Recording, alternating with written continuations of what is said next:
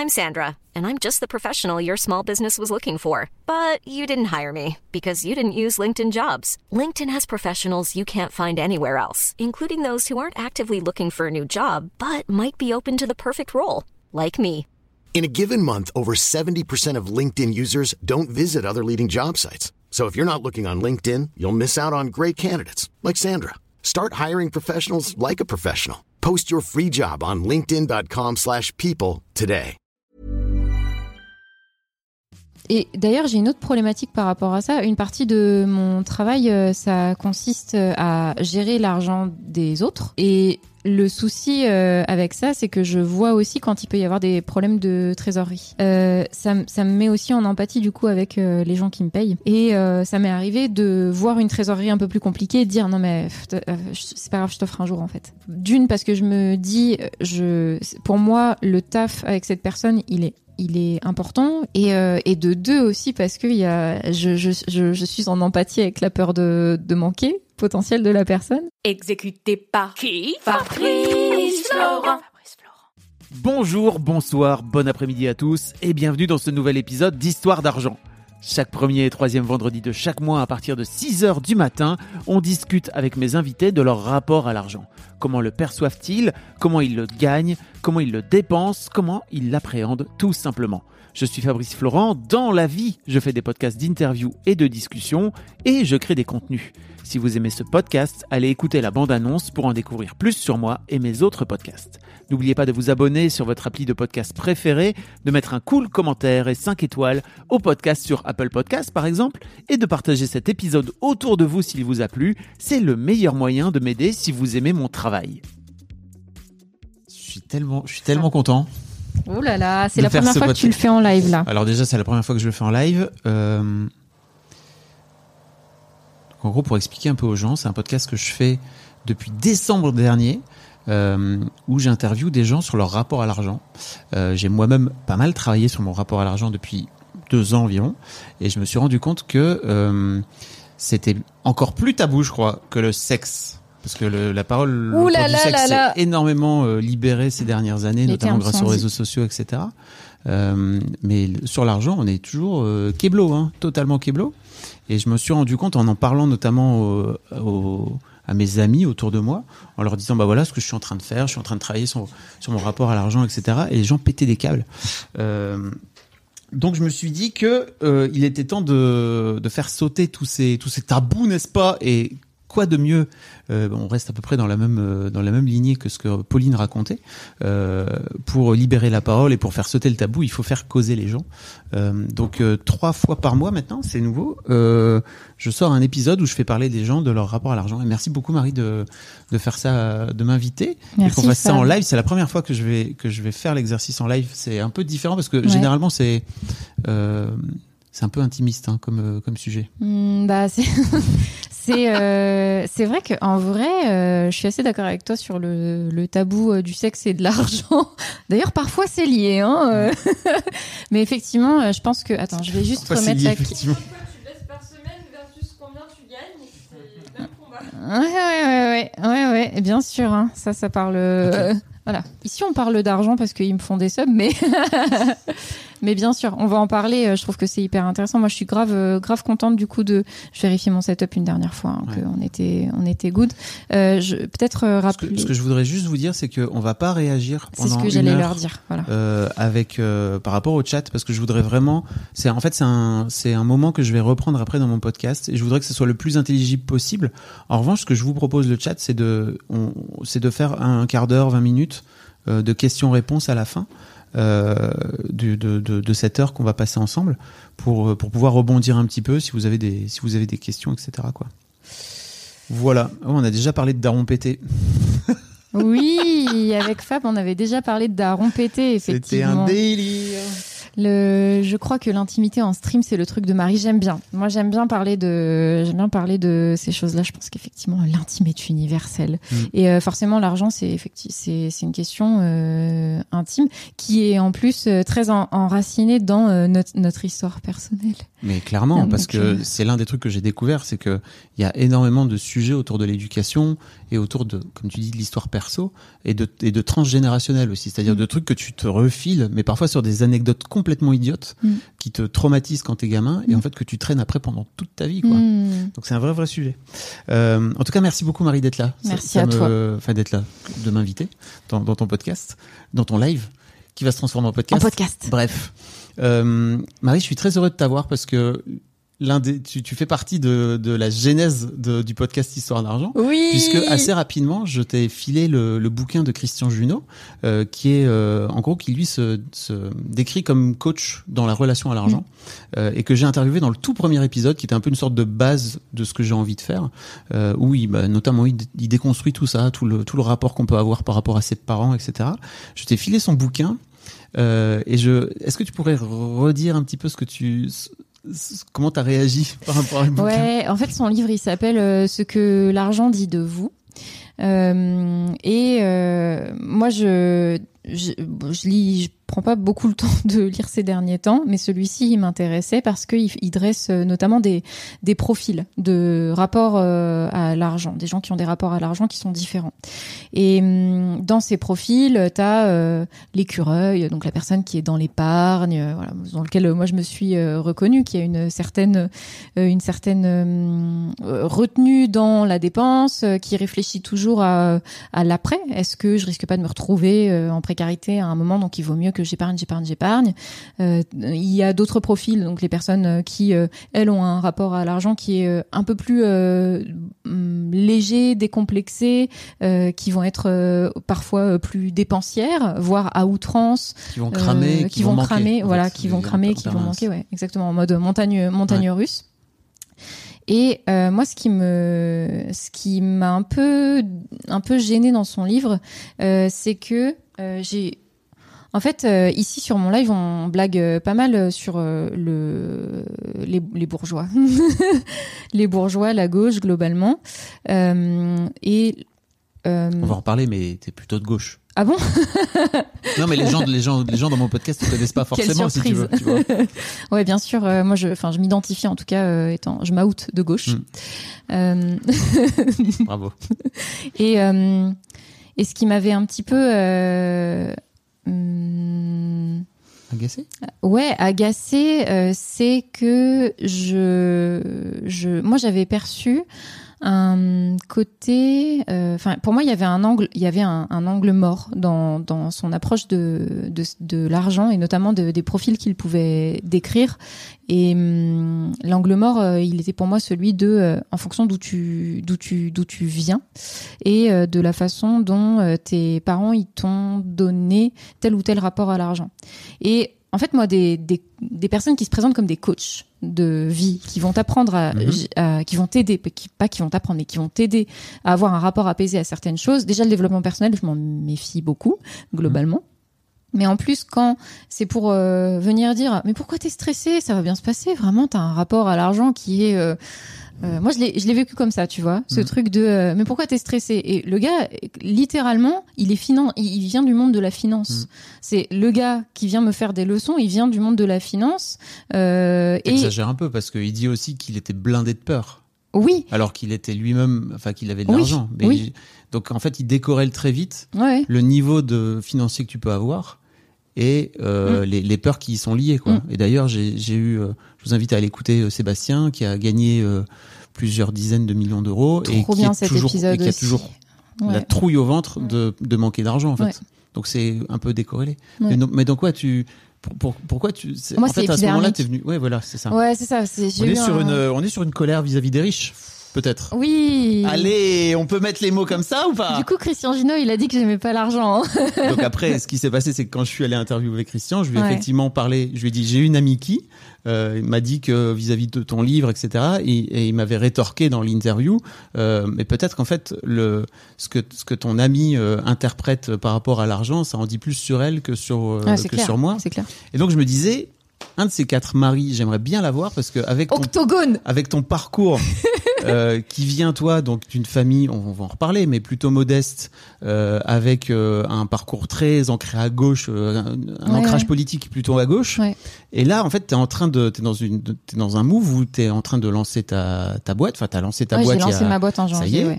euh, et que t'es en mode girl boss. Ouais. Euh, je trouve ça hyper intéressant. Avec des problématiques, avec des problématiques de patronne aujourd'hui, quoi. Exactement. Je trouve ça très intéressant de voir un petit peu où t'en es aujourd'hui par rapport à ça et comment tu appréhendes toi l'argent dans ce début de, de carrière, de vie d'entrepreneuse, quoi. Ouais, bah là tu me cueilles euh, dans un moment. euh, I know. Alors j'essaie de de plus parler de moments de transition dans ma vie, tu vois, parce que Pourquoi? Mais parce que j'ai eu une, je sais plus, je crois que c'est avec Alex, j'ai eu une discussion assez intéressante euh, sur euh, euh, le fait que euh, ces derniers temps, euh, quand, comme beaucoup dans l'évolution de plein de choses. J'ai quitté mon taf, euh, je le disais en début de live, j'ai quitté mon taf il y a un an. J'ai quitté la vie salariée il y a un an.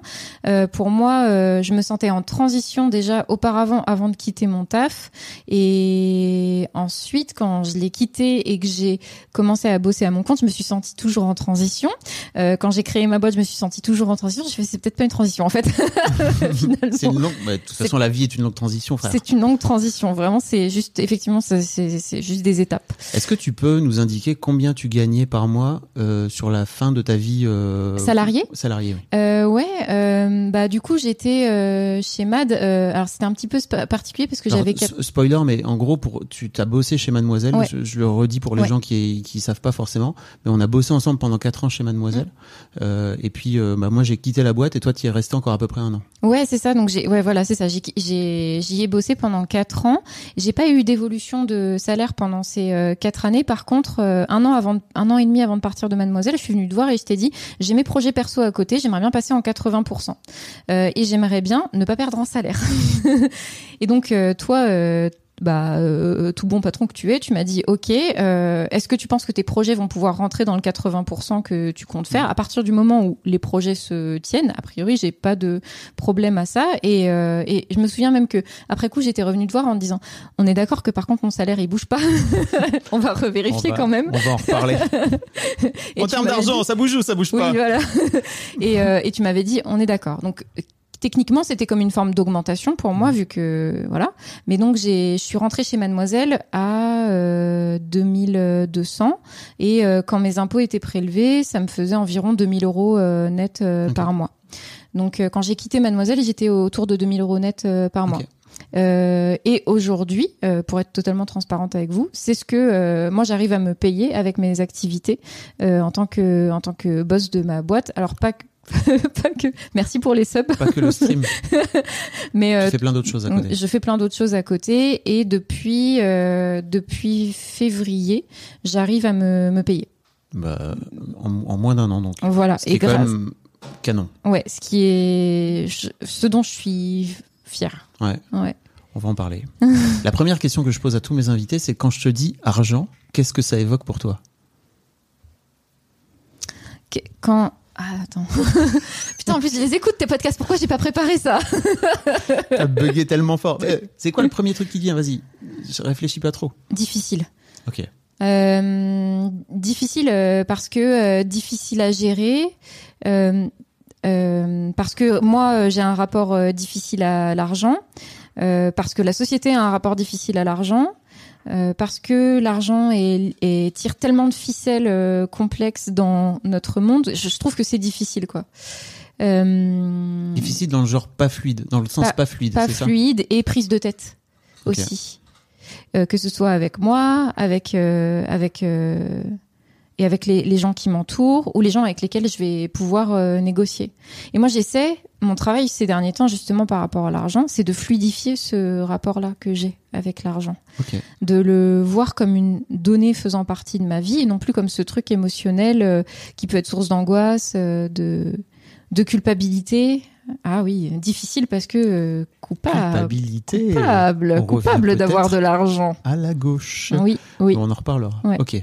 Euh, D'accord. Donc ton objectif là en ce moment et ces dernières années, j'imagine, et notamment cette dernière année Mm. en tant que boss, c'est aussi de te dire comment je fais pour fluidifier un petit peu ce Ouais. rapport un peu compliqué, quoi. Ok. Euh, Et aussi gagner. Et euh, je vais le dire euh, franchement, aussi gagner plus d'argent. Parce qu'en fait, oui. Oh, tu Waouh dis ça comme si t'étais là. Attention. Elle a osé Je vais dire un truc de dingue. Ouais, bah oui, parce qu'en fait, moi, même, en fait, je suis très fière, tu vois, de réussir à me payer avec ma boîte. C'était mon objectif euh, premier en étant indé, et, euh, et j'en suis d'autant plus fière que on dit souvent que dans la prod audiovisuelle, on n'arrive on n'arrive pas à se payer ou à se rentabiliser avant trois ans.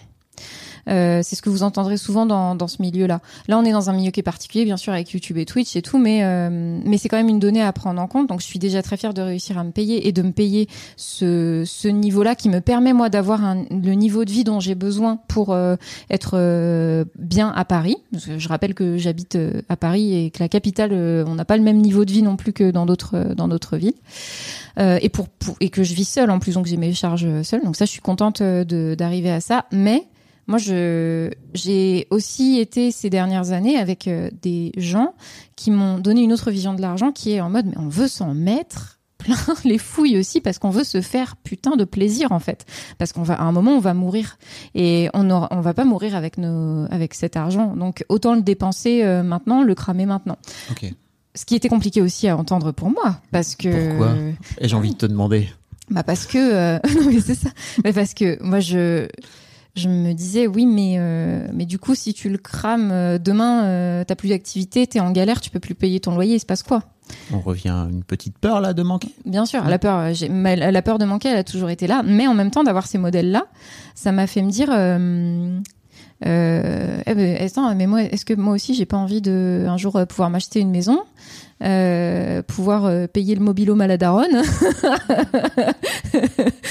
Donc il y a un truc aussi, mais on va en reparler de, de, de ton rapport à, tes parents et à ta Ouais, mère, à mes proches, est, ouais. qui est un peu, qui est important quoi. C'est en ça que je parle aussi parfois de, de, fin, de cette fluidité. Pour moi, l'argent, j'ai pas d'intérêt à le garder. Pour moi, l'argent, j'aime bien le dépenser en euh, avec euh, avec les autres. J'ai plus de plaisir à le dépenser avec les autres. Et je pense que ça aussi, ça en dit long sur mon rapport à l'argent. On revient aussi un petit côté de gauche, De quoi, gauche, tu vois, de, de gauche. réussir à La partager collectivisation. Bon, Le communisme. Voilà, le communisme. Voilà, c'est ça. L'autre question que je pose à tous mes invités, c'est est-ce que tu as un, un souvenir précis d'enfance? C'est quoi ton premier souvenir par rapport à l'argent? Vous ne la voyez pas, mais elle a fait une grimace.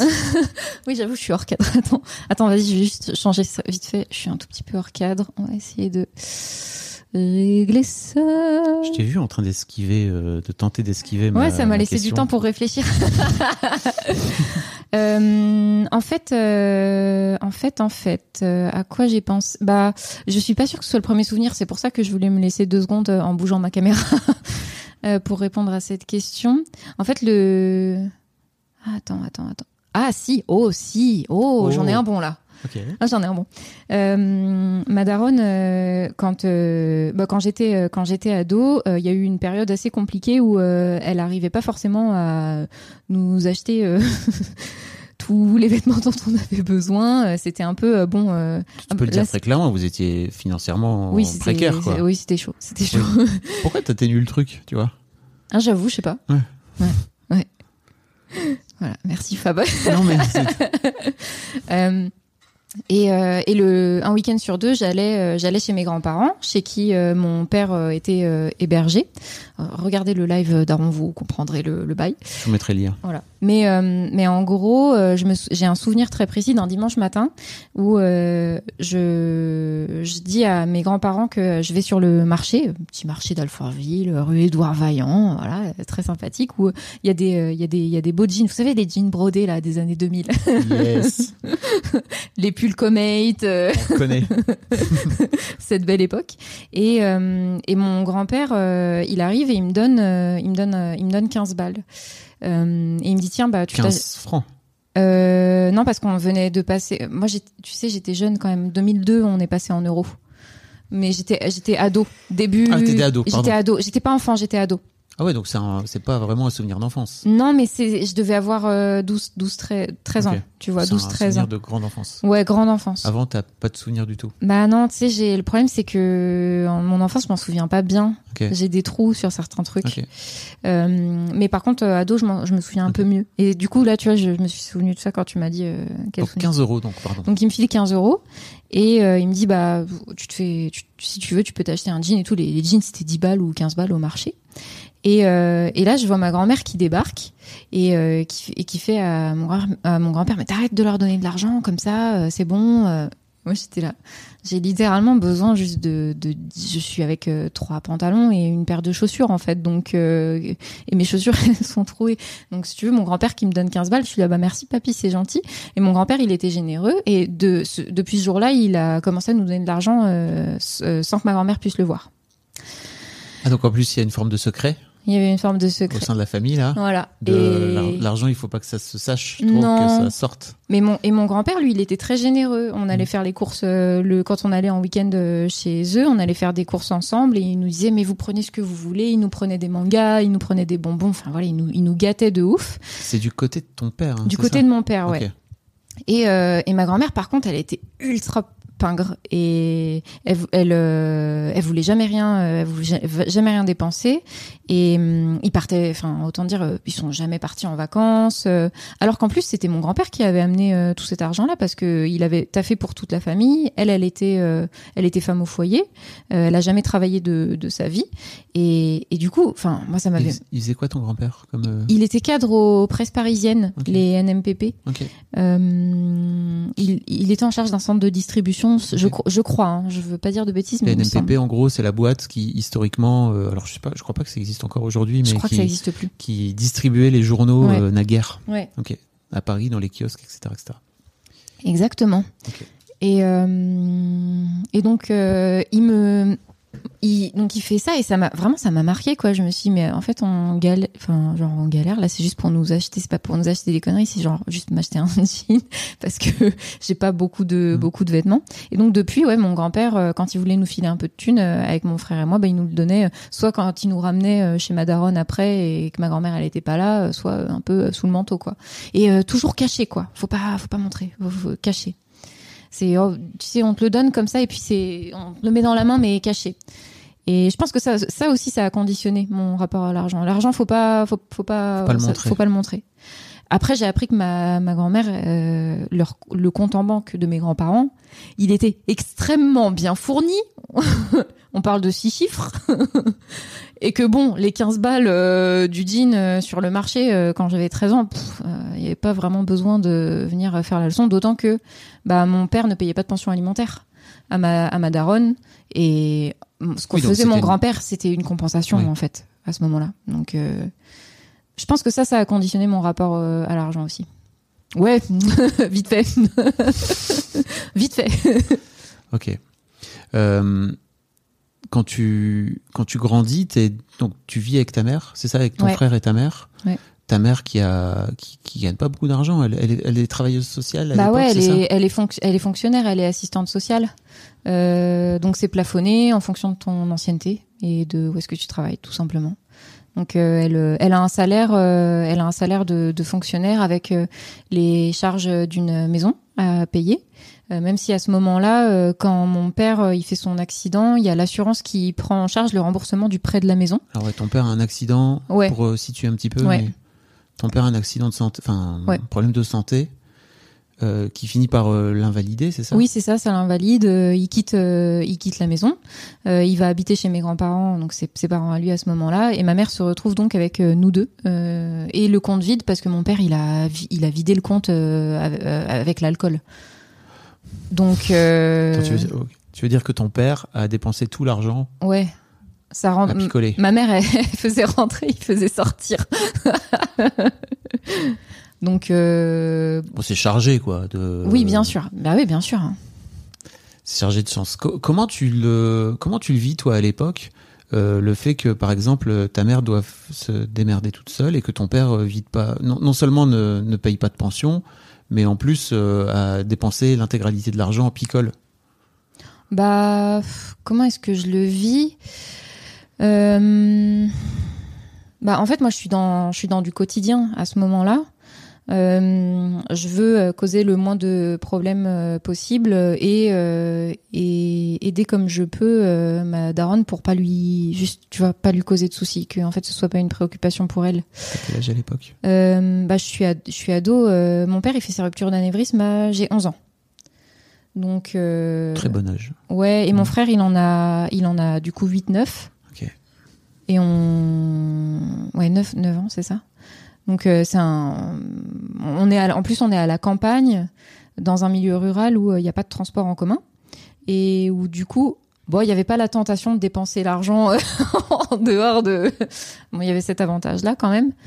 Par contre, Internet n'existait pas beaucoup pour nous. euh, bah, pareil, le premier ordinateur, on l'a eu, je pense, en, en 2001. On n'a pas tout de suite eu. euh, je- on a eu Internet, mais en mode 50 heures ADSL. Oui. Alors que moi, j'avais des copains au collège ou à l'école primaire qui me disaient euh, déjà que eux, ils avaient. euh, puis alors eux, eux, ils avaient l'encyclopédie en carta. euh, Ah, ils ça- avaient civilisation. Enfin, c'était des bourgeois, Ah, les quoi. bourgeois, j'allais le dire, tu vois, saloperie de bourgeois. On revient toujours à truc. Comment tu vivais toi le fait d'être euh, d'être pauvre en fait par rapport aux gamins qui étaient plus riches justement? Euh, bah, avec le recul, je me dis que euh, j'avais pas, en fait, j'avais pas beaucoup d'amis Euh, à l'école primaire euh, et au collège. J'ai eu beaucoup de mal à me faire des amis, mais par contre, euh, j'ai toujours connecté avec des gens qui étaient en général dans une forme de précarité aussi. Mon amie d'enfance, euh, Maëlle, elle, elle vivait seule avec sa mère dans une toute petite maison qui était un petit peu vétuste et tout, et elle aussi, elle galérait à joindre les deux bouts. Et je me dis que c'est pas un secret si en fait on arrivait autant à se comprendre euh, elle et moi à cette époque, c'est qu'on vivait aussi la même chose. Euh, ce que je comprenais parce que ma mère elle vit dans un village.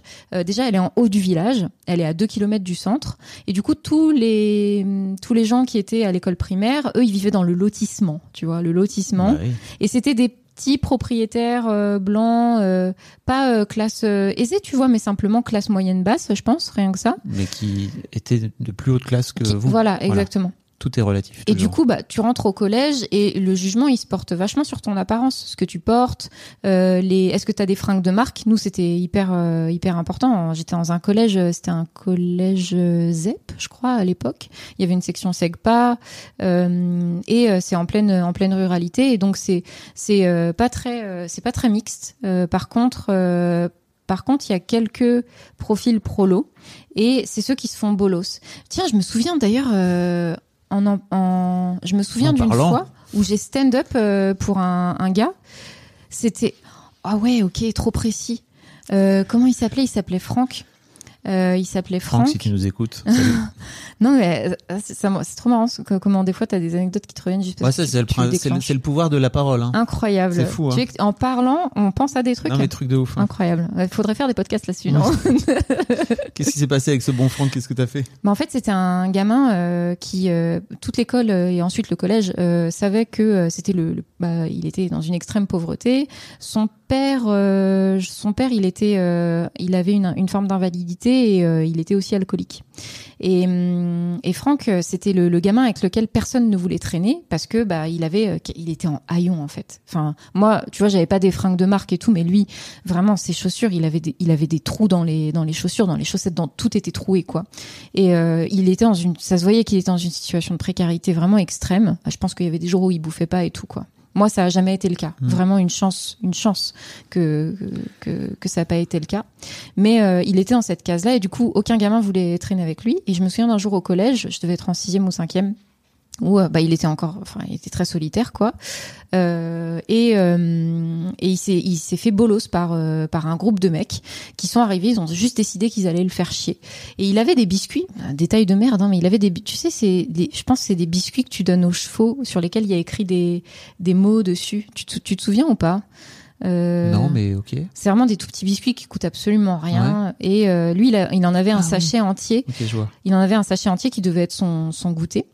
Et, euh, et les mecs, euh, ils sont arrivés, ils lui ont pris son paquet et ils l'ont, ils l'ont renversé. euh, comme ça dans la cour, alors que bah c'est potentiellement c'est le seul truc qu'il avait à bouffer à ce moment-là, quoi. Juste le l'envie d'être méchant pour être méchant. Et hum, moi, j'avais repéré ce truc-là et je faisais partie de ces cassos à qui personne parlait et je sais pas ce qui m'est arrivé. Alors moi, j'étais brindille. Hein. Euh, euh, je faisais du 40, euh, 1 mètre, 1 mètre 60 brindille. J'arrive avec mes fringues de merde et je fais, vous faites quoi là? Et je commence à les embrouiller. et le mec, il commence à m'embrouiller aussi. Franchement, je sais même plus comment ça s'est terminé. Mais juste de- d'assister à cette scène-là, ça m'a mise complètement, mais vraiment hors de moi, au point que je me suis même pas rendu compte que là, j'étais en train de stand-up pour un pour un gars qui lui n'avait rien demandé, il m'avait pas interpellé ou quoi, euh, face à euh, trois, euh, quatre mecs qui potentiellement auraient pu me chercher des noises aussi derrière, quoi. Et euh, je me souviens plus comment ça se termine, mais je me souviens, je me souviens juste d'être intervenue de cette façon-là et que ça m'avait vraiment choqué. Et je crois que c'est pas pour rien que ça m'avait choqué, c'est parce que moi je, je voyais bien ce qui lui arrivait à Franck euh, aussi euh, dans qu'il avait pas choisi d'être pauvre en fait. Cool fact a crocodile can't stick out its tongue. Also, you can get health insurance for a month or just under a year in some states. United Healthcare short term insurance plans, underwritten by Golden Rule Insurance Company, offer flexible, budget friendly coverage for you. Learn more at uh1.com. Ryan Reynolds here from Mint Mobile. With the price of just about everything going up during inflation, we thought we'd bring our prices down. So to help us, we brought in a reverse auctioneer, which is apparently a thing. Mint Mobile unlimited premium wireless. Ready to get 30, 30, bit to get 30, bit to get 20, 20, 20, bit to get 20, 20, bit to get 15, 15, 15, 15 just 15 bucks a month. So, Give it a try at mintmobile.com slash switch. $45 upfront for three months plus taxes and fees. Promo rate for new customers for limited time. Unlimited more than 40 gigabytes per month. Slows. Full terms at mintmobile.com. C'est pour ça aussi que cette violence, tu vois, je la ressens euh, aujourd'hui de façon plus systémique dans, notre société que quand j'ai quand j'entends des, témoignages euh, forts euh, de gens qui viennent juste raconter ce qu'ils vivent au quotidien. En fait, c'est j'ai grandi aussi avec ces personnes-là et je c'est c'est hyper compliqué pour moi d'être d'accepter d'être inactive vis-à-vis de ça. Mais tu te rends compte quand t'as 12 ans que effectivement euh, euh, le fameux Franck il est dans la merde et qu'en fait les gamins le sont moins? C'est-à-dire comment ça se, tu vois ce que je veux dire? Mais tu, bah non, mais bonne question, mais je suis pas sûre de l'avoir conscientisé à ce moment-là. C'est juste que ça m'a, ça m'a prise au trip cette injustice euh, là, et j'ai eu toujours un rapport très fort aux injustices. Euh... vite fait. et dans, dans plein de domaines, je c'est que- c'est quelque chose que j'ai jamais réussi à, à accepter et je, je, je te dis j'ai du mal à rester inactif vis-à-vis de ça. Ok. Je suis pas sûre de l'avoir conscientisé à ce moment-là que j'étais en train de me dire ah bah ils sont en train de bully le mec pauvre. Mais je me souviens qu'à l'époque le gars était euh, justement ostracisé parce que tout le monde disait ah mais il est pauvre, il est pauvre, ah il est pauvre. Tu tu grandis, j'imagine euh, lycée, euh, le bac. T'as une volonté toi dans ta tête de te dire moi j'ai envie de faire des études? Pour aussi sortir de cette précarité? C'est Euh, lié ensemble ou pas? Ah euh, en fait euh, j'ai eu une je suis p- alors je sais pas si c'est lié mais en, en CM2 euh, j'ai eu une une prof, une instite qui s'appelait Mad- madame Bernet. Madame Bernet. Madame si Bernet, SO Madame Bernet. Bonjour. qui était incroyable et euh, qui nous avait euh, pas mal euh, informé sur ce qui se passait pendant la guerre du Golfe. En, en CM2, hein. elle nous faisait lire des trucs comme ça, et donc elle nous fait lire des articles. Elle dit, euh, voilà, on est en train de lire un article qui a été écrit par un ou une journaliste. Et nous, on est là, ouais, journaliste, c'est quoi? Et c'est, euh, bah, journaliste, tu donnes des informations et tu permets aux gens de, de comprendre ce qui se passe dans le monde. Moi, j'étais là. Trop bien, trop ouf.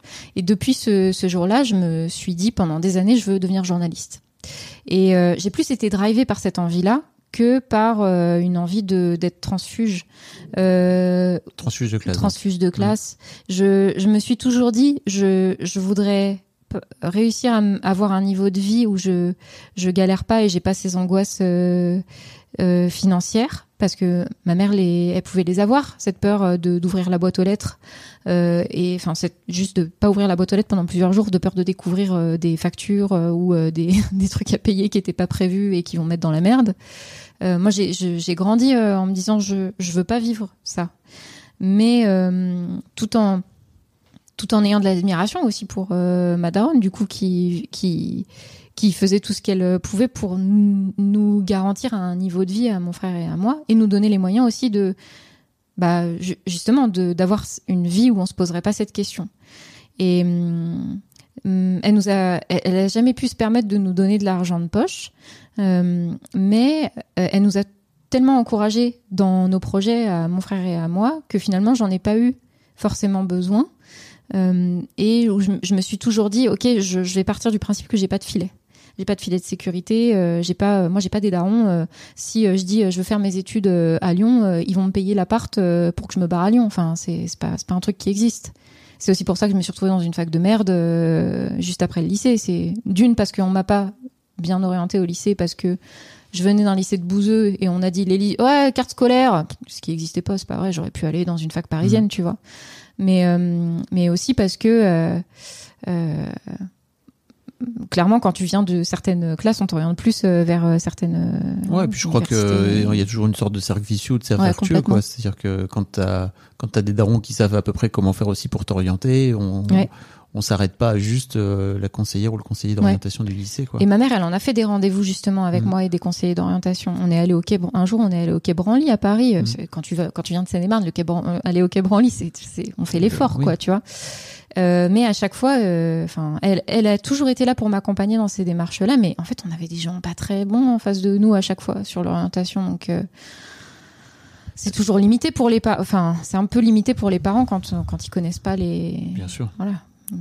Je le connais. hein. Bah oui, je sais, je sais. Juste Euh, euh, ouvrir un petit peu. vas-y, vas-y. ma- Mais n'hésite pas, je continue à, à t'écouter. euh. Euh, tu parlais tout à l'heure de que ta mère avait peur d'ouvrir euh, la boîte aux lettres. Ouais. Donc j'imagine qu'il n'y avait pas que cette peur-là autour de l'argent. Il y a plein plein de peurs qui, Ouais. qui, qui gravitent autour. T'as la, la sensation qu'elle te, te les a refilées même inconsciemment ces peurs-là? Euh, moi, je pense que, ouais, je pense que ça vient, euh, ça vient en partie de ça. Je le vois aussi parce que mon frère, il peut avoir des angoisses assez euh, similaires de manquer. Et lui, il est dans une situation qui est différente aujourd'hui. Il est, il est, il est chef de rayon à Leroy Merlin. Et euh, il monte les strates euh, progressivement. Il a commencé vendeur, ensuite il est devenu chef de rayon, il espère devenir chef de secteur, euh, voilà. Et il est hyper, euh, mon frère, il est trop méritant, il est trop fort, il est déter, euh, il bosse. Enfin, je, je l'admire aussi euh, beaucoup. Mais je vois qu'il a les- le même type, il peut avoir le même type d'angoisse euh, que moi sur certains aspects, notamment dans la peur, la peur, la peur de manquer. Et il est, euh, il est en plus dans une problématique différente parce que lui, il est resté dans le coin de Madaron, donc il vit à la campagne avec euh, une voiture à entretenir, essence, charge, assurance, etc. Donc lui, il est un peu pris à la. Typiquement, il fait partie de, cette tranche de Français qui sont actuellement un peu pris à la gorge parce que la crise, parce que tout augmente, sauf les, sauf leur salaire, et euh, et tout est voilà, tout, tout est plus cher et ça devient compliqué. Et lui, il a pas la perspective, contrairement à moi, euh, de se dire, euh, moi je peux, moi je, ma liberté aujourd'hui, c'est de me dire, euh, ok, je vais, je vais, si je, si c'est trop difficile, je vais aller essayer de chercher des projets, des projets plus, des projets plus ambitieux, plus grands. Je vais, je vais essayer de m'ouvrir des portes. Mais quand tu es dans un boulot salarié tel que celui dans lequel il est lui aujourd'hui, les compléments de revenus, ils sont pas, il y, y en a pas mille, hein. Il y en a pas mille. Alors qu'est-ce qui a fait euh, la différence, tu crois, dans votre éducation, dans votre approche entre euh, les deux Alors ouais. dans ta dans ton chemin à toi ou moi quand je te rencontre il y a 5 ans de ça ou 6 ans de ça euh, tu es déjà dans une démarche alors certes associative mais Ouais. de projet tu vois donc euh, tu t'enrichis Beaucoup de pas bénévolat, ça aussi, en ouais. dit long. on peut en parler du bénévolat si tu le souhaites hein.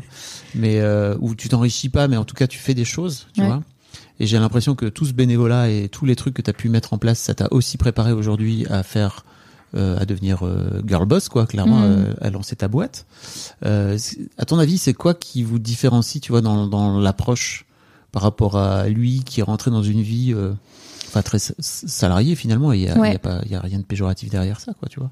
En plus, lui, il a un petit peu bossé avec mon oncle. Le seul modèle d'entrepreneur, tu vois, je t'en parlais, le seul modèle d'entrepreneur que j'avais, moi, c'est mon oncle qui est cuisiniste en Normandie, qui est euh, donc le, le mari de euh, la de ma tante. Et, euh, et lui, il a monté son entreprise et il a embauché son, il a embauché son fils, euh, il a embauché sa femme à la compta et tout.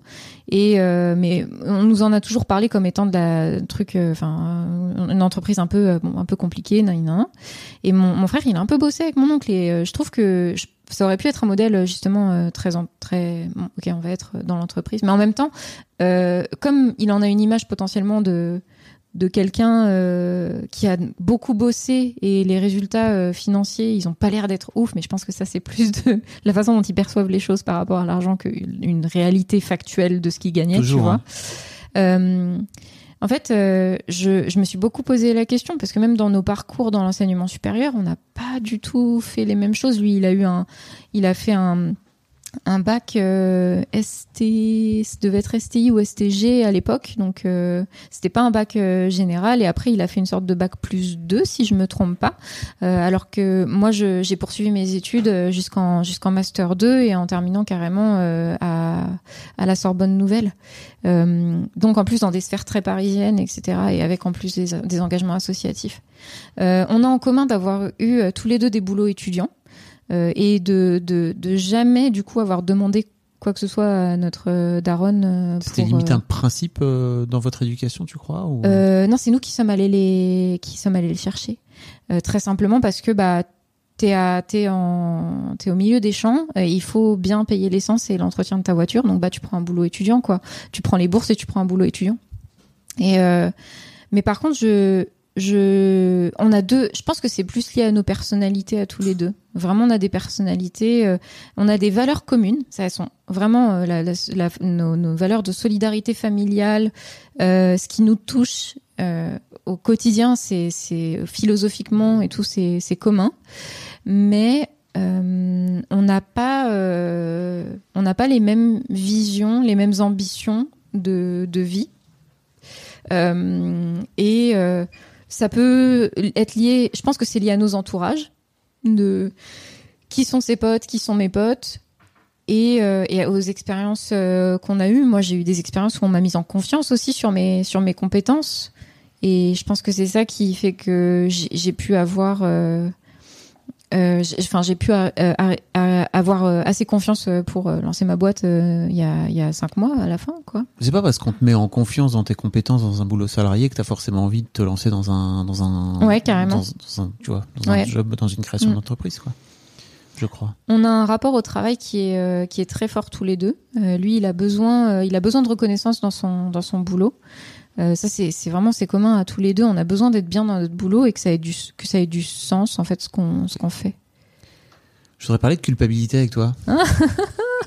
Autour de l'argent. Comment t'as fait co- Comment t'as la sensation avec le recul que ta culpabilité par rapport à l'argent a évolué depuis euh, la gamine euh, qui se voit euh, bolos par sa grand-mère parce que elle, est- elle est en train de recevoir 15 balles par, Ouais. par son grand-père, à aujourd'hui où t'es en train de te dire, bah moi en fait j'ai envie de gagner ma vie et de et de gagner de l'argent en fait avec cette boîte que je viens de monter quoi. Un rapport euh, rapport bah c'est ce que j'ai l'adjectif difficile. Ouais. Euh, euh, parce qu'il y a des nouvelles choses qui rentrent en ligne de mire dans, dans, dans cette histoire. Le fait d'être dans ma propre activité et euh, d'avoir des engagements auprès des gens avec lesquels euh, je travaille, ça me met forcément une forme de pression euh, qui fait que j'ai envie que les choses soient bien faites et de me donner les moyens que les choses soient bien faites. Pour que les choses soient bien faites, j'ai aujourd'hui besoin de m'appuyer sur des gens qui m'entourent et qui vont m'aider à, à, à mener euh, à mener les projets parce que je peux juste pas me dédoubler en fait. Ouais, mais la culp... on revient à la culpabilité. Oh. C'est quoi le lien avec la culpabilité là? Euh, la, la culpabilité, je la ressens quand je me dis ok, euh, si moi je me paye, euh, si moi je me paye tant et que j'ai des gens qui m'aident au quotidien sur des choses, mais que j'en suis pas encore au modèle économique où je peux me permettre de payer des gens comme moi par exemple. euh, Enfin là, là, ça soulève une forme de culpabilité, tu vois. Euh, je j'ai du mal. C'est dur pour toi de te placer au-dessus Ouais, en termes de salaire Ouais. par rapport aux gens avec qui tu travailles. ouais, exactement. C'est ce que j'essaie de dire. Pourquoi c'est dur? Parce que tu as la sensation que tu mérites pas autant Je pense que je mérite autant, mais que les autres ils méritent aussi. et euh, et c'est vraiment cette idée de me placer au-dessus qui qui est compliquée pour moi, qui est vraiment ce truc je pense, qui nous traverse à gauche. De, en- quand on est en lutte pour l'égalité, on est dans, en lutte pour euh, parfois une, une égalité qui est assez radicale. Et moi, c'est ma vision effectivement de l'égalité qui est radicale. Et euh, Mais donc aujourd'hui, t'es pas au point où tu vas pouvoir payer autant ah non, les gens avec qui tu travailles que toi? ouais. Donc comment tu fais? Bah, je trouve des entre-deux. C'est-à-dire? Euh, notamment, euh, bah, je travaille avec euh, des gens. Je pense qu'aujourd'hui, dans mon activité, j'aurais besoin d'une.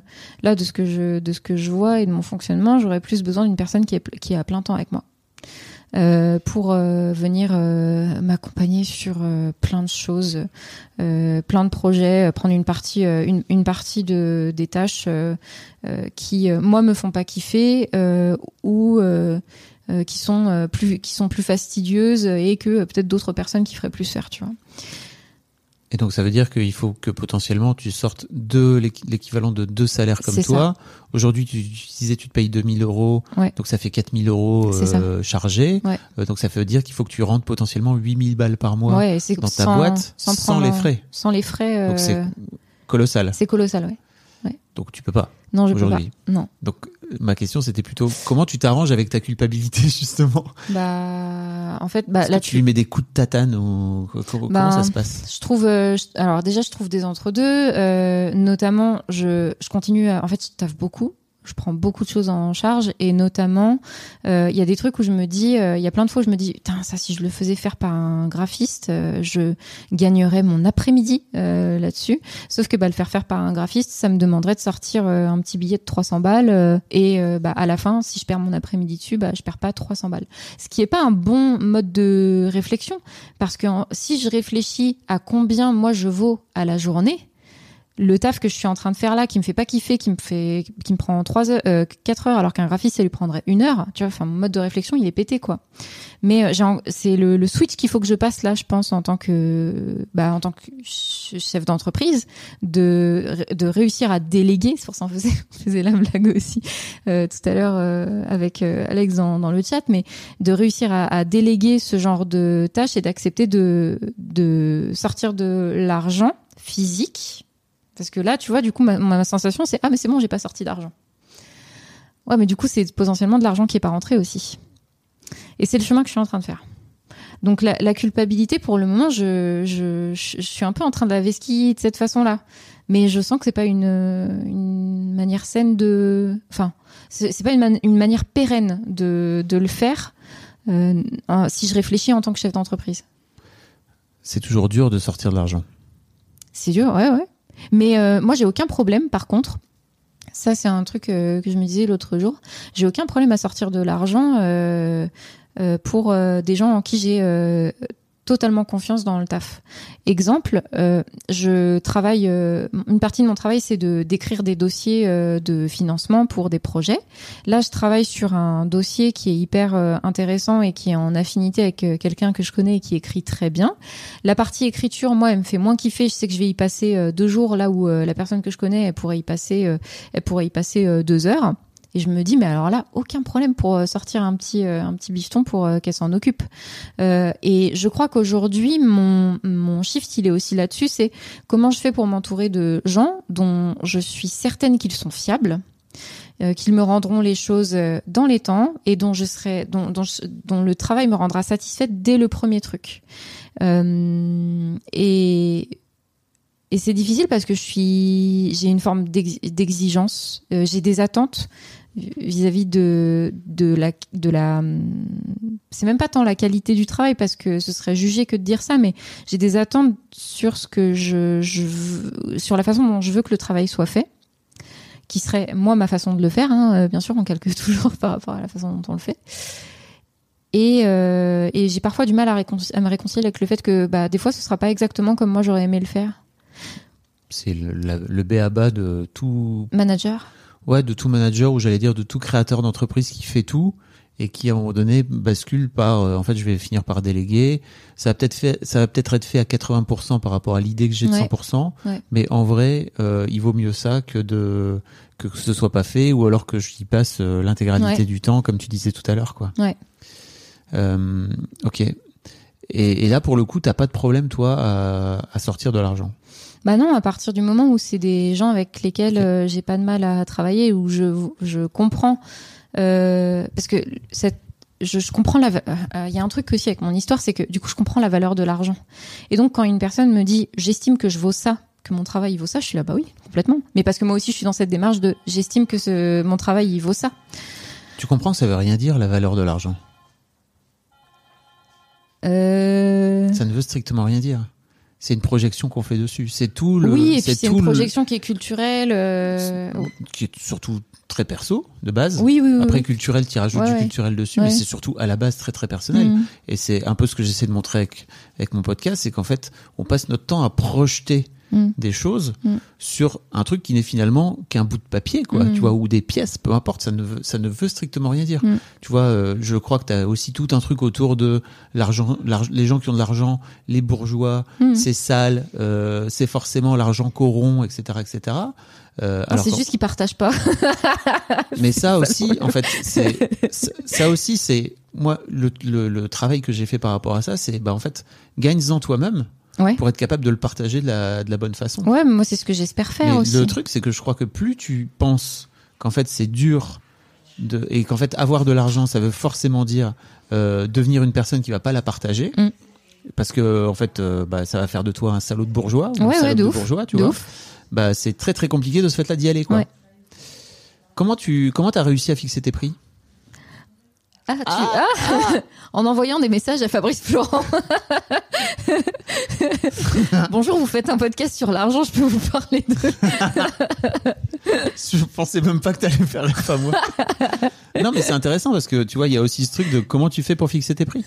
Bah, en fait, euh, petite, euh, euh, pardon, euh, petite déconcentration. On a deux invités qui arrivent. Euh, ça a été euh, ma grosse question moi quand je suis sortie du salariat parce que quand tu es dans le salariat on te paye le même montant tous les mois alors Oui. parfois avec des primes etc et euh, donc quoi quel que soit le travail que tu fais tu, tu gagnes la même chose. Euh, moi je déjà je mène plein de projets différents donc mes tâches sont différentes mon temps est réparti différemment. Donc il a fallu que je commence à valoriser mon temps le temps que je passe sur des sur des projets. Et c'était une une, une projection euh, hyper bizarre euh, pour moi. Euh, d'autant qu'il fallait que je le valorise en prenant en compte euh, mon entreprise euh, ce que ça sous-entend euh, tous les mois en termes de charges de payer le comptable voilà toutes les toutes les tous les frais qui passent dans dans l'entreprise et, euh, et du coup, ça a été une de, mes difficultés, ça a été de me dire, ok, une fois que j'ai mis mes les charges de l'entreprise là-dedans, combien moi je vaux par heure, par, euh, heure, par jour, par tâche. Euh, je me suis basée sur les prix des gens autour de moi. J'ai pris en compte que sur certaines tâches, j'avais 10-15 ans d'expérience. Et, euh, et après, je me suis dit, euh, et après, je me suis dit, j'en parle aux gens autour de moi. Est-ce que vous pensez que, euh, qu'est-ce que vous en pensez? Est-ce que je demande plus? Est-ce que, est-ce que c'est trop prétentieux? Est-ce que je demande moins, etc. Est-ce que c'est trop prétentieux? Est-ce que je demande moins? Ouais. ouais, Intéressant. Hein. ouais, ouais, ouais. Parce que pour toi, demander de l'argent, ou en tout cas avoir un certain niveau d'exigence par rapport à l'argent, c'est forcément être prétentieux. Ouais, bah ouais, c'est c'est c'est pas bien, c'est pas bien, tu vois. Mais attends, on va on va en. Je, pense que c'est un autre. Mais euh, je- enfin, je pense qu'on va en reparler, mais je vais je vais aller à, la fin de mon idée euh, sur. euh, Oui. euh, et du coup, les gens m'ont dit, bah ton tarif là, il est bien, mais juste pour la négociation, mais 100 euros en plus. J'étais là, comment ça? C'est comme ça que ça marche? Bah oui, parce qu'au pire, on me dit c'est t'es trop cher et tu baisses. Et, euh, et au mieux, bah, t'as 100 euros en plus. Et moi, j'étais, ah, bah, c'est, du, du génie, ok. Euh, mais ça fait beaucoup, là, quand même. euh. Non, non, mais vas-y. Et en fait, les gens avec euh, lesquels euh, j'ai fait ce type de négociation, ça a jamais bloqué jusque-là. Ce qui m'a prouvé effectivement que moi, sous, sous- c'était très, pro- très possible que je me sous-estime, euh, enfin sur euh, sur ce que ça vaut euh, mon, mon travail, et euh, et aussi ça m'a prouvé que et ça c'est mais ça c'est un problème, tu vois. Je, je je lis leurs réponses à est-ce que ils estiment que je vaux ça? Quoi? Or, C'est ton travail. c'est mon travail qui Mm. vaut ça. C'est pas moi qui vaut ça. Ouais, c'est c'est ton c'est toi par euh, par extension, Ouais. mais ça va avec. Mais ça va avec. Et ça, c'est en- c'est beaucoup plus le cas en étant euh, dans le dans la vie indépendante que quand j'étais salarié. Quand j'étais salarié, j'arrivais bien à distinguer ce qui relève de des remarques qui sont sur mon travail et ce qui relève des remarques qui peuvent être sur moi. Et ça, je pense que c'est un c'est un truc aussi sur lequel euh, j'aimerais bien travailler, réussir à vraiment décorréler euh, ma valeur perso, surtout quand je suis en train de de valoriser mon travail à proprement parler. Oui, parce que mais non, mais ça va ensemble. Oui, mais c'est Ça va vraiment ensemble. Pour moi, c'est vraiment un chemin. euh, Pour moi, le truc que je découvre là à travers ces podcasts, c'est juste, c'est un chemin d'amour vers soi qui t'incite aussi à aller vers l'amour de l'argent. Hmm. Et euh, en fait, l'argent n'est pas sale. Et il faut aimer l'argent. Mais il faut il faut l'aimer l'argent et il faut s'aimer soi. Et en fait, euh, tout, tu finis par faire une sorte de cercle vertueux génial, quoi. C'est grave, enfin c'est grave c'est- une question de confiance en soi et euh, moi je le. Puis d'éducation. et- oui oui Enfin, tu, Ouais. tu racontes, euh, le, c'est difficile pour toi, l'argent, tu vois. ouais ouais On revient à ce truc de c'est difficile. Et toute ton histoire est ponctuée de, effectivement, c'est difficile. ouais. C'est quoi ton ambition avec ta boîte en termes d'argent? Tu t'es fixé un objectif financier? Bah pas tant avec ma boîte mais avec moi. mais avec ta boîte Franchement, euh, ça, je pense euh, y a, ça va peut-être faire lever les yeux au ciel à des, des entrepreneurs, hein, mais euh, Entrepreneur de la Startup Nation. je te jure, moi je je j'ai créé une alors euh, peut-être truc important, j'ai créé une SASU. Je suis associé unique. Je ne compte pas avoir d'associé. Et quand j'ai créé ma boîte, je me suis dit je veux être la seule personne salariée dedans. Je ne veux salarier personne avec cette boîte. Je veux que ce soit euh, euh, la une, une boîte qui me permette moi euh, d'avoir euh, un niveau de vie qui me convienne et qui me permette de mener les projets personnels que j'ai envie de mener. Ok. Donc Et ça peut bouger, ça, éventuellement, en fonction de ce qui se passe, des opportunités, etc. Ou alors tu te fermes là-dessus? Enfin, tu te fermes. Et puis, c'est pas négatif, mais. Non, moi je suis jamais euh, fermée à rien Mhm. parce que je pense qu'on n'est pas. euh, je peux pas prédire où est-ce que je serai dans. je, je peux pas prédire où est-ce que je serai dans un an, Ouais. dans deux ans, dans cinq ans, dans dix ans, j'en sais rien. Euh, ce que je sais, c'est que quand on me présente euh, des projets qui me plaisent et qui me parlent, euh, je fonce. Donc, je j'aurais aucun mal, j'aurais aucun mal à à, faire à faire ça. Euh, mais actuellement, là, tu vois, je suis dans une période de, fa- de fatigue. Oui. De, j'ai besoin de vacances. Dans. Je te parle pas forcément, tu vois, pour dans deux mois, mais en fait, ce qui, Ouais, ce qui est marrant, c'est que je, je- et ça, je te parle de mon de mon vécu perso. Ouais. Euh, L'un des trucs que j'ai découvert, en fait, c'est que l'ambition, c'est un muscle. Ouais. Ouais. et qu'en fait, euh, c'est un peu comme des pompes, tu vois. Si là, par exemple, je te demande de faire deux pompes, ça va être chiant, Ouais. vraiment. Si tu tous les matins, tu fais une pompe de plus tous les matins, d'accord Franchement, euh, dans un mois, tu viens et tu fais 30 pompes sans aucun problème, quoi. Et euh, en fait, j'ai découvert ça à travers ma propre histoire chez Mademoiselle, c'est que j'ai musclé aussi Mhm. le, le projet en au fur et à mesure où je me rendais compte que c'était possible de le faire. Ouais. Et, et en fait, je trouve le truc, c'est que je l'ai toujours décorrélé de l'argent Ouais. parce que j'avais peur de l'argent et je, pour moi, l'argent c'était le diable, tu Ouais. vois. Euh, et, et en fait, le truc que je regrette aujourd'hui a posteriori, c'est de pas m'être fixé des objectifs financiers euh, plus stricts, tu vois. Oui, oui, oui. Parce qu'en oui, fait, oui. ça, effectivement, peut-être tu peux pas les atteindre, mais en fait, quand tu, quand tu les fixes, ça te donne un cap, tu vois. Oui. C'est pour ça que je te posais cette question. En vrai, euh, je pense que de façon informelle, euh, moi je me suis dit, euh, j'aimerais bien que dans ma boîte, mon le, chi- le chiffre d'affaires de ma première année, il, est bas. Enfin, il est bas par rapport à ce que je risque de faire. Je me suis dit, je voudrais bien que mon chiffre d'affaires il soit de, de 50 000 euros. Ok. Je tu vois, je me suis dit ça de façon informelle. Donc Je ta pense première année, c'est 2022 là, c'est ça? 2022, ouais. Et je pense que en vrai, si j'étais plus ambitieuse, je pourrais le, je pourrais le tirer plus.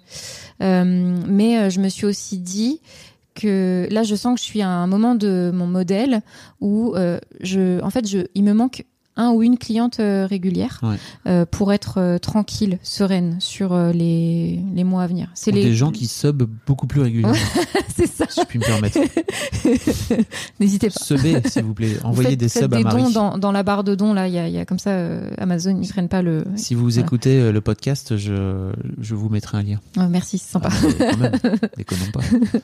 Et euh, je euh, le, le fait d'être encore, tu vois, je parlais de, de période de transition, de d'être à cette euh, cette étape là, ça me donne euh, l'impression que si aujourd'hui je veux gagner plus, il faut que je travaille plus. Sauf que là, je je peux pas Tu prendre. sais ce que tu peux faire aussi? Non. Réfléchis. Juste Attends, deux secondes. C'est pas, c'est pas un pop quiz, tu vois, mais juste euh, qu'est-ce que tu peux faire si tu veux gagner plus en travaillant pareil? Euh... Attends. Est-ce qu'il veut dire embaucher des, embaucher des gens Non. Gagner plus en travaillant pareil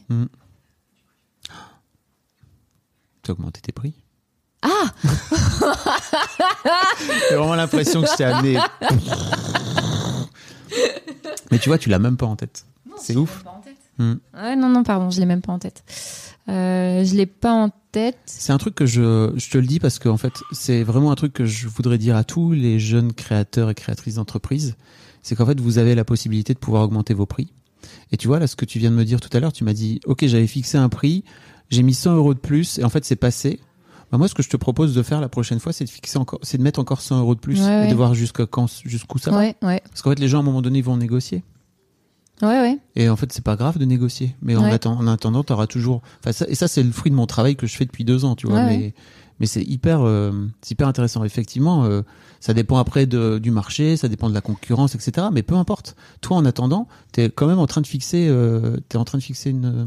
Bah, et d'ailleurs, j'ai une autre problématique par rapport à ça. Une partie de mon travail, euh, ça consiste à gérer l'argent des autres, euh, faire en sorte que ce soit dans les clous, euh, que les déclarations soient bonnes, etc. ça, et j'imagine que toi, de ton côté, franchement, en termes de, en termes d'être dans les Ça clous, va. là, on est dans les clous. Ça on va va. pas cramer trop d'argent du côté de Marie. Pas de problème. Ça va.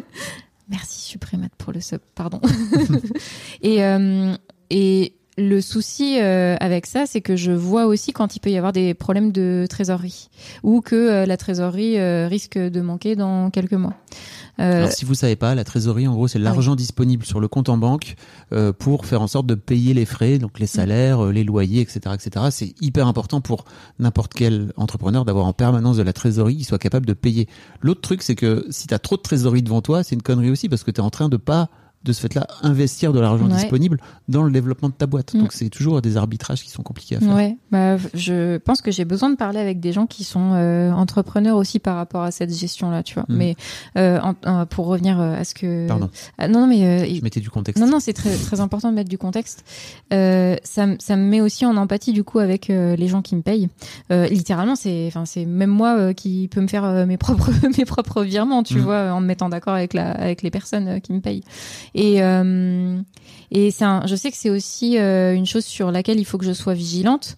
Euh, c'est à pas, enfin, être raisonnable euh, du coup dans les, dans les cadeaux que je peux faire par rapport à ça parce que euh, je j'ai des clients réguliers avec lesquels euh, je peux avoir euh, des projets euh, un petit peu spécifiques que je vais facturer de façon supplémentaire euh, parce que c'est plus de travail.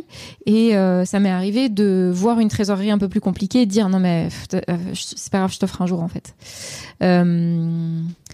Et d'une parce que je me dis je pour moi le taf avec cette personne il est il est important, il me plaît et euh, j'ai envie de continuer à travailler avec cette personne, donc ça me paraît, ça, ça- me paraît être un, un- une bonne raison de le faire. Et, euh, et de deux aussi parce que y a, je, je, je, suis en empathie avec la peur de, de manquer potentiel de la personne et, euh, et je, en fait, je, je- j'anticipe qu'elle puisse me dire euh, ah non mais est-ce que euh, potentiellement tu peux m'offrir euh, ce jour-là ou je sais pas quoi et je vais faire je pense que je vais avoir tendance à faire des cadeaux de ce type-là Euh, Alors que tu pourrais attendre que la personne te le demande. voilà mais aussi parce que du coup ça me paraît ça m'est arrivé de faire une facture et j'étais là mais c'est beaucoup c'est beaucoup Après, l'autre truc que j'ai envie de te dire, c'est tu peux aussi. en fait, ça dépend de la façon dont tu fais le cadeau. Si tu fais le cadeau en- en- et que ça vient vraiment du plus profond de ton cœur Ouais, et te ouais, dire en fait j'ai vraiment envie. Mais que au fond de toi il y a rien derrière qui vient te qui vient te faire dire ok en fait je suis en train de me sacrifier d'une manière ou d'une autre c'est ok. si t'es quand même en train de te sacrifier j'ai un peu l'impression qu'il y a de ça dans ce que dans la façon dont tu me le décris tu vois où t'as la sensation que t'es en train de te dire ok je me marche un peu dessus. Voilà c'est peut-être un peu plus déconnant j'ai l'impression. J'y ai- j'y avais pas encore euh, cet aspect-là, j'y avais pas encore réfléchi. Euh, mais c'est des, c'est des situations qui vont se présenter à moi. J'en suis à littéralement cinq mois de, Ouais. de quatre mois d'ouverture de ma boîte. Donc euh, ça va se présenter au fur et à mesure. Je vais devoir faire des choix. Hyper important du coup dans ces moments-là aussi d'être bien conseillé. Moi j'ai un comptable euh, qui est euh, qui est qui est trop cool euh, avec qui je pense on va pouvoir justement réajuster euh, réajuster dans, dans quelques semaines pour voir ok où est-ce qu'on en est? Est-ce que la trésorerie ça va? Enfin voilà Entourez-vous Mais- d'experts, ça aussi, c'est Ah, un, mais de c'est ouf, un hein. excellent conseil. ouais Euh, tu sais quoi, j'ai envie de te redonner, de te donner rendez-vous dans un an ou deux, tu vois. ah grave avec et qu'on plaisir fasse un peu l'évolution de, Ouais. de Marie et l'argent Ouais. et euh, Marie qui apprend petit à petit à gagner de l'argent Ah ouais, euh, au pays des plaisir, hein. capitalistes. Ouais. ah ouais, ouais, je pense que ça va être un, ce sera un sacré truc. Mais j'aurais avancé. En fait, je vous, j'aurais, j'aurais évolué, ça c'est sûr. Mm. Et je pense que j'aurais été confrontée à tellement de, à tellement de situations. C'est un muscle, comme tu dis. Mm. Et le- aussi, euh, je pense que quand tu développes ce rapport à l'argent, justement, ça se. Je suis, je suis venue pour fluidifier mon rapport à l'argent. Ah, c'est cool. venue pour ça. Est-ce qu'il y a un sujet sur lequel je t'ai pas amené et dont tu aurais aimé parler en rapport avec l'argent? Euh, euh, on parlait euh, avec ma daronne des, des retraites et donc elle est potentiellement touchée par la par la réforme qui va être mise en place parce que elle euh, elle se retrouve aujourd'hui à 58 ans à avoir un prêt pour sa maison qui court jusqu'à ses 67 ans. Si elle est à la retraite dans à 62 ans, elle ne pourra plus avoir assez d'argent pour Payer payer, le prêt de la son maison. prêt. Voilà. Donc euh, elle, euh, elle a fait les calculs et pour euh, elle, pour rembourser les, euh, les dizaines de milliers d'euros qui restent euh, pour la maison, elle euh, doit encore travailler jusqu'à euh, potentiellement 67 ans. Et je la regardais, j'étais là, 67 ans, elle en a 58, elle doit encore travailler 9 ans comme ça, dans l'état de, de fatigue dans lequel elle est, parce qu'elle est euh, en contact permanent avec... euh, bah, ma mère, elle est en contact permanent avec du public, avec des gens qui ont des histoires difficiles. Elle gère des, des situations où il y a des, des, des gens qui se suicident, il faut aider les familles, euh, des gens qui sont en difficulté financière, etc. Donc c'est assez lourd euh, au quotidien. Et euh, elle va faire ça jusqu'à 67 ans. Ouais. Et du coup, je lui ai dit, c'est il te reste combien à payer? Euh, Je sais pas si veut trop que je parle de ça. Je préfère pas dire le chiffre parce que ça, ça relève de elle, sa, sa vie à elle. Euh, Toi, tu voudrais payer?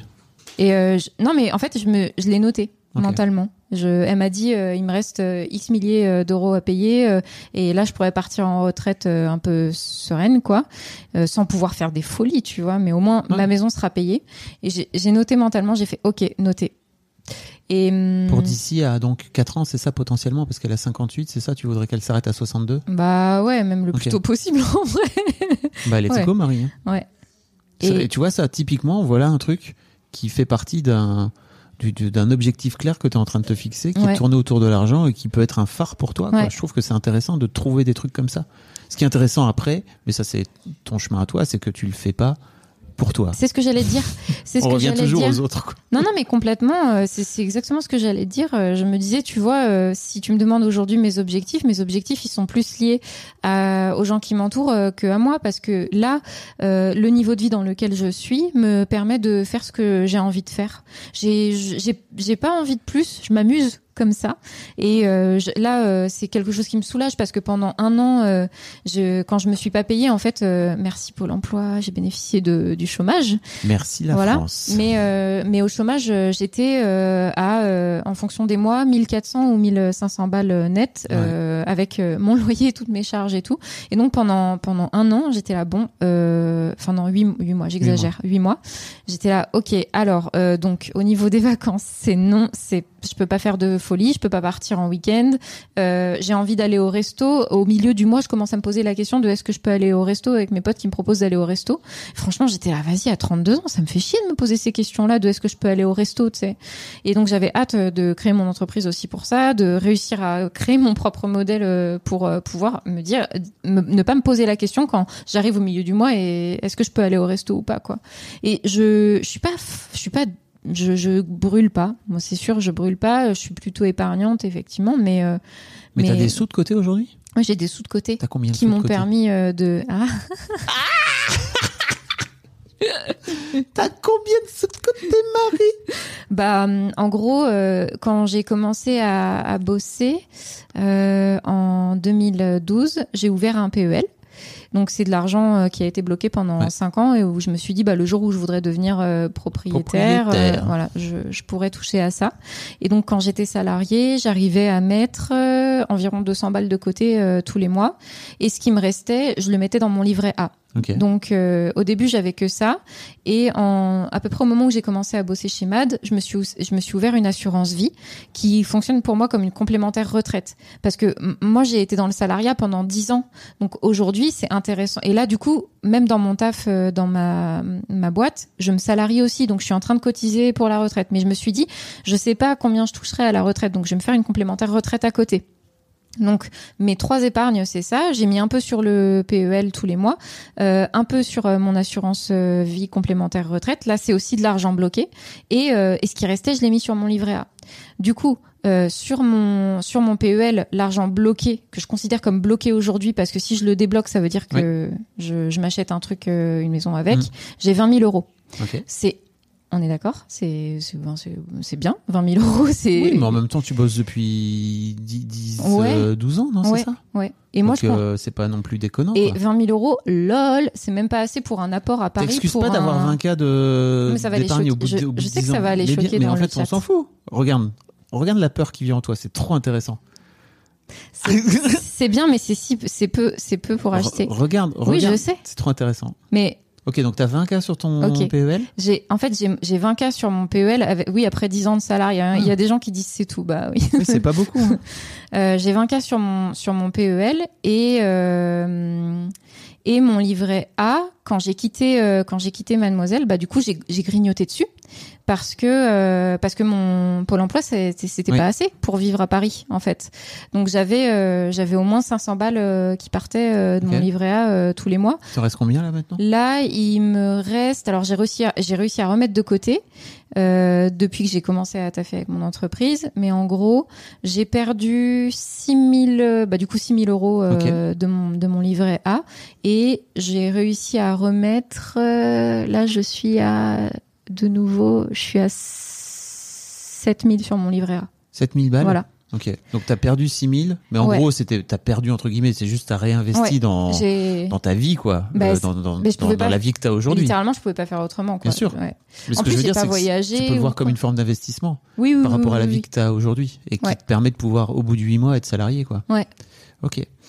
Et Et, euh, et ma ton complémentaire. assurance vie, oui, Bah, mon assurance vie, euh, et bah écoute, je, franchement, je saurais même pas te dire combien j'ai dessus pour le moment parce que comme c'est une, euh, tu sais, c'est un système où, en fait, je, je sais, tu, tu places X euros tous les mois et en fait, le truc fluctue en fonction de. et je peux pas, et en je peux même pas le débloquer. Ah non, tu peux pas le débloquer. C'est truc- 7 ans normalement, c'est ça une assurance vie, je bah, crois. je sais pas du tout. Mais wesh, ah, dégage. Voilà.